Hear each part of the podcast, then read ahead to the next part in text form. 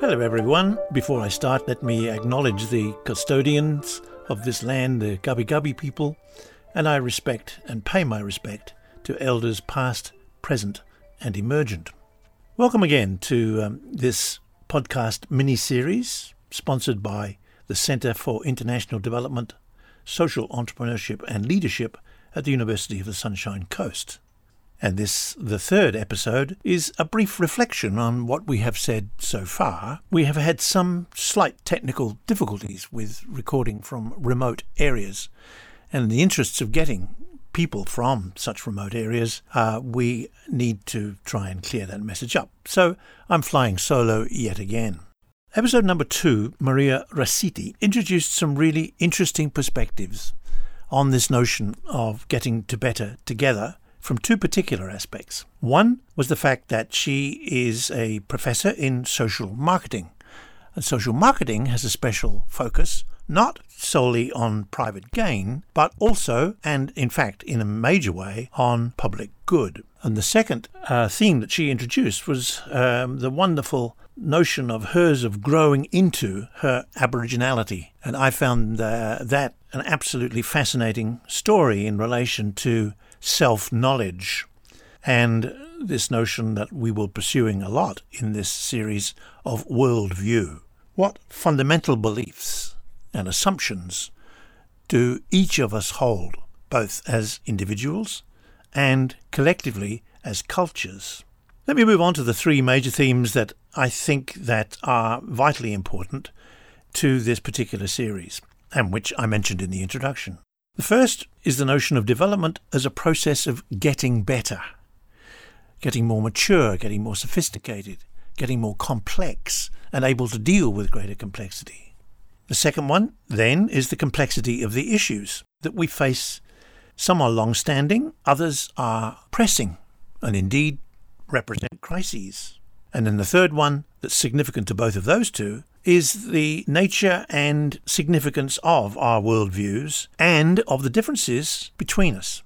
For these have extraordinary influences on the process of betterment or development. As I said in the introduction, as soon as one talks about getting to better, a whole host of questions emerge. What constitutes better? Who decides what that is? What criteria are used? Who has to act? What role do government, private sector, institutions, and the citizenry all play in getting to better? What could be the key outcomes, both bad as well as good? How are our voices as citizens heard? And what influence do our personal and cultural worldview beliefs have in answering all of these questions? Well, certainly, there's no shortage of conditions to be bettered. Many threaten the well being of we humans as well as the environments about us.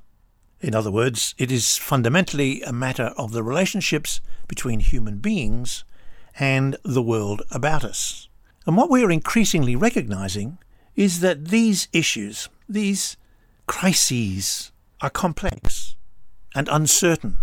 And, I would argue, will be increasingly so. And that means, as a basic competency, we are going to have to learn, we, all of us, to deal with complexity with uncertainty, with ambiguity, all of which are really quite uncomfortable for us because that's not the way in the past we've understood nature or dealt with it. It's all been simplified. And that's a risk.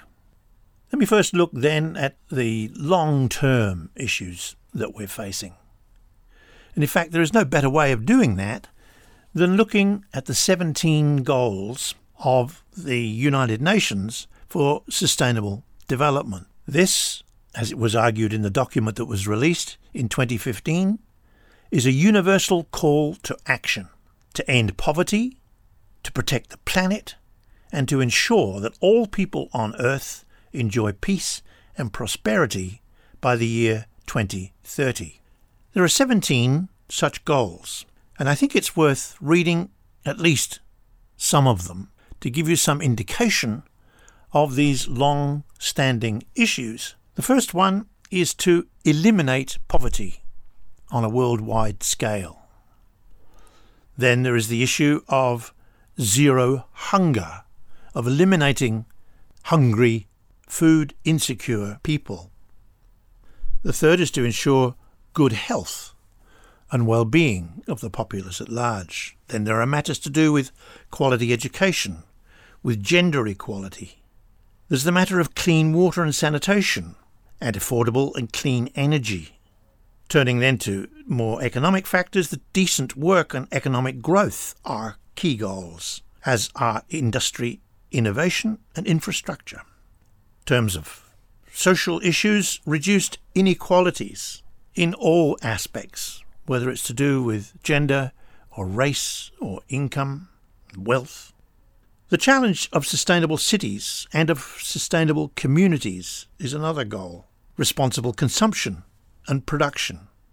A major, major issue, which is simply put here as a goal, but in fact I would argue is an overall challenge, is that of climate action. And we will have a lot more to say about that in further episodes, for there is nothing more complex or uncertain or ambiguous than that as a fundamental issue challenging the way human beings and nature coexist. There is the matter then in terms of goals of life below the water and water itself. In other words, the world's oceans and their well being and health, as it were.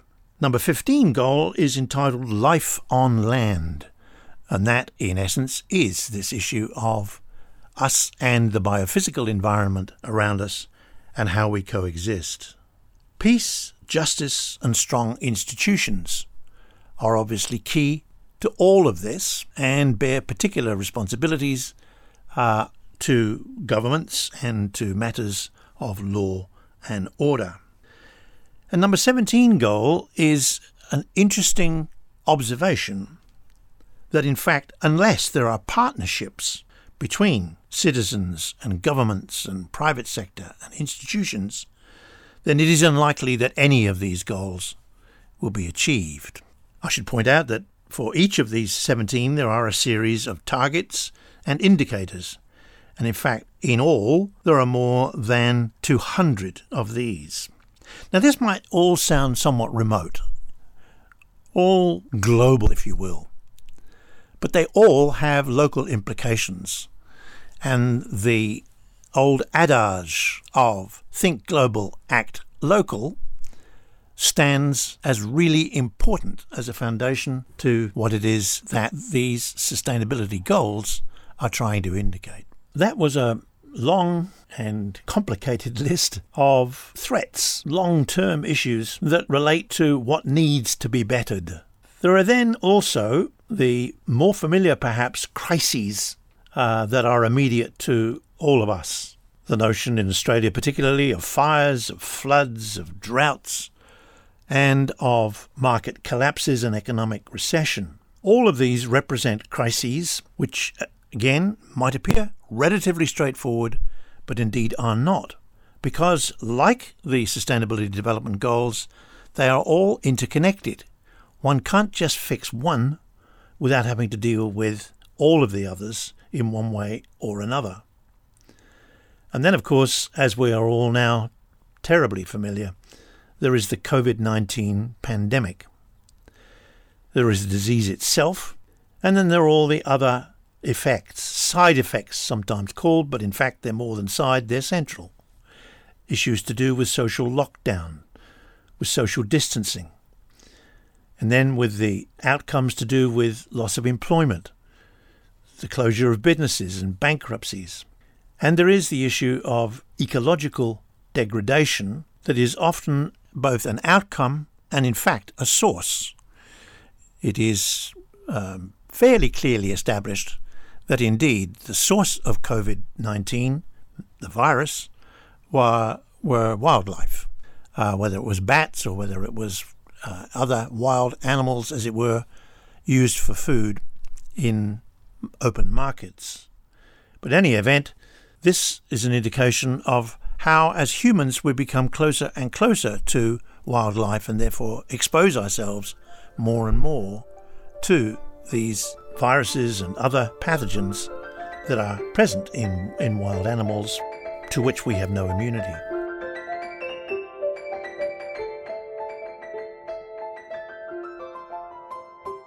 So, with all of these situations, these long term matters and these short term crises or crises, the question is so what's to be done?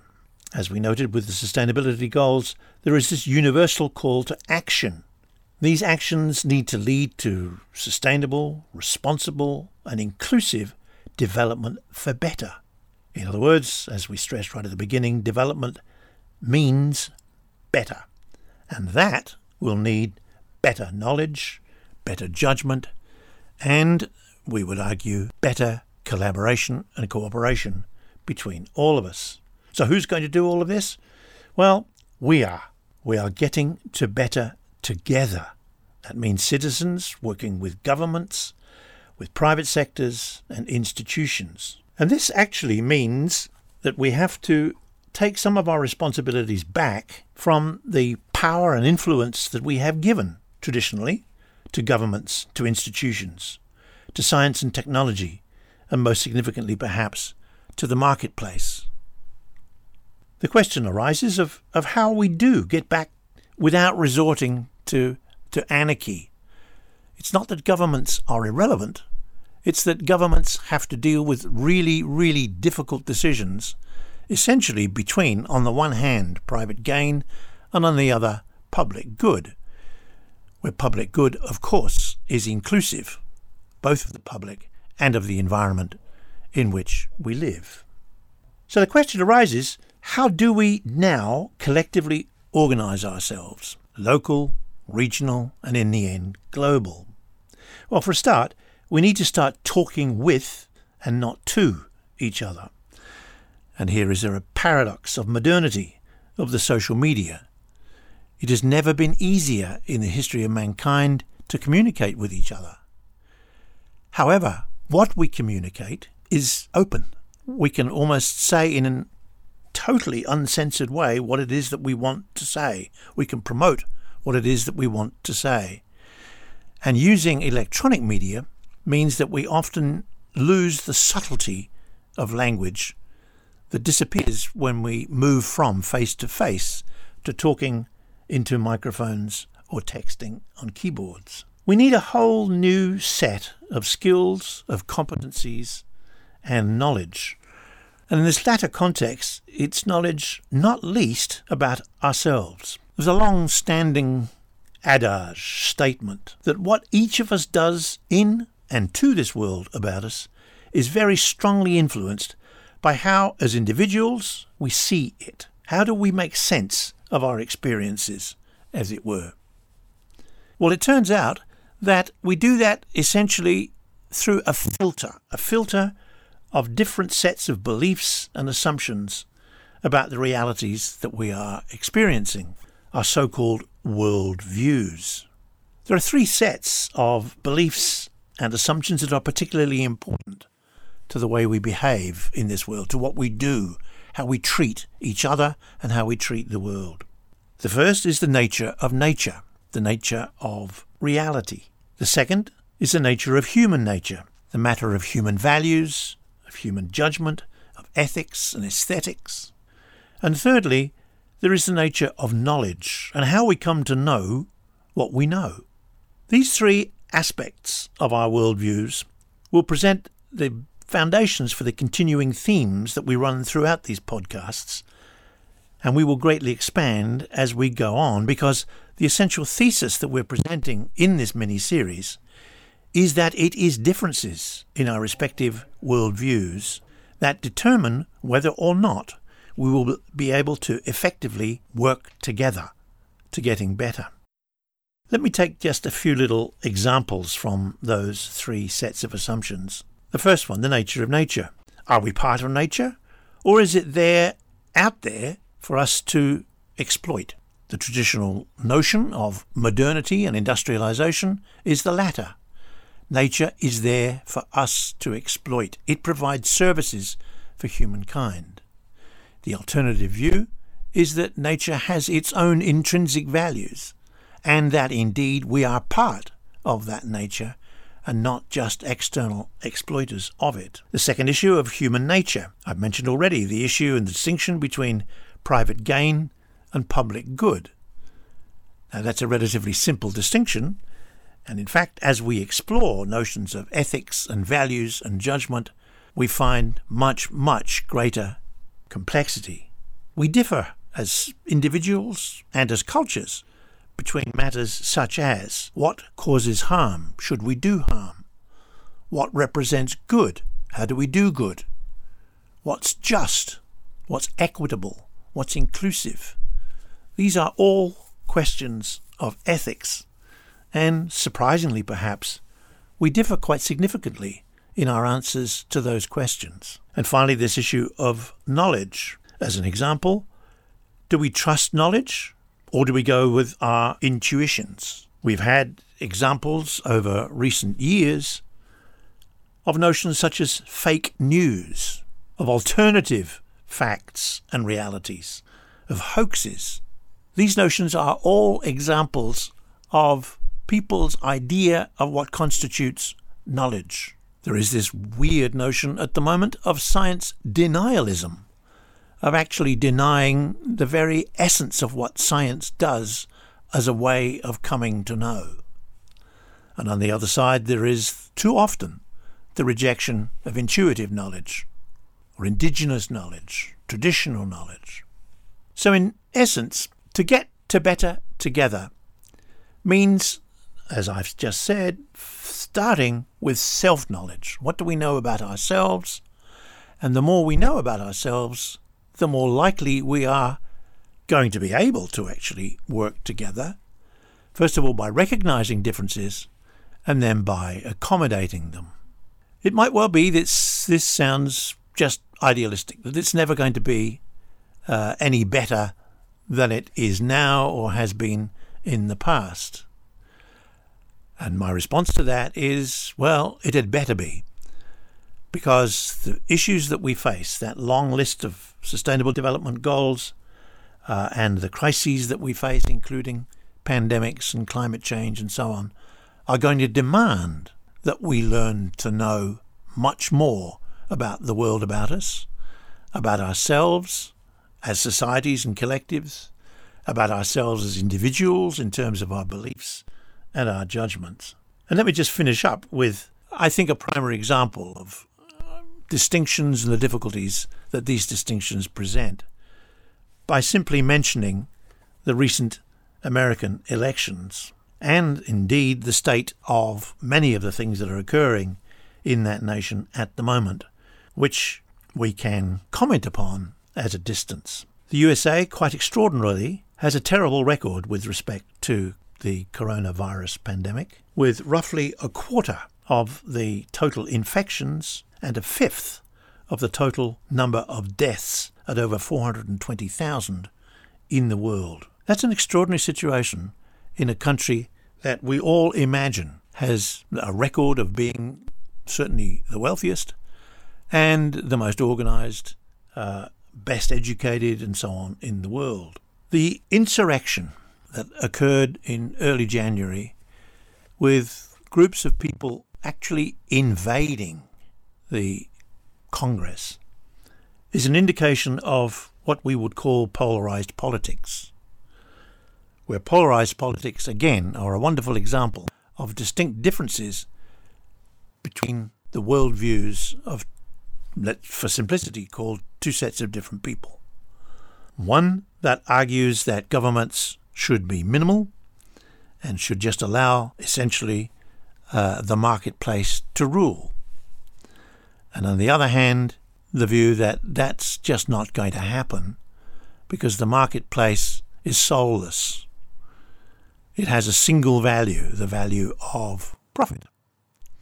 And that what we are seeing around us, whether it be pandemics or climate change are indications that that is not necessarily the most successful way for humans to interrelate either with each other or with the rest of nature about us. In our next episode, Tammy Harriet, who is the manager of our unit, CIDSL, will expand in conversation with me on some of this these matters of politics in the United States as they exemplify matters that we are addressing in this series. So until then, thank you for listening, and we'll catch up next time.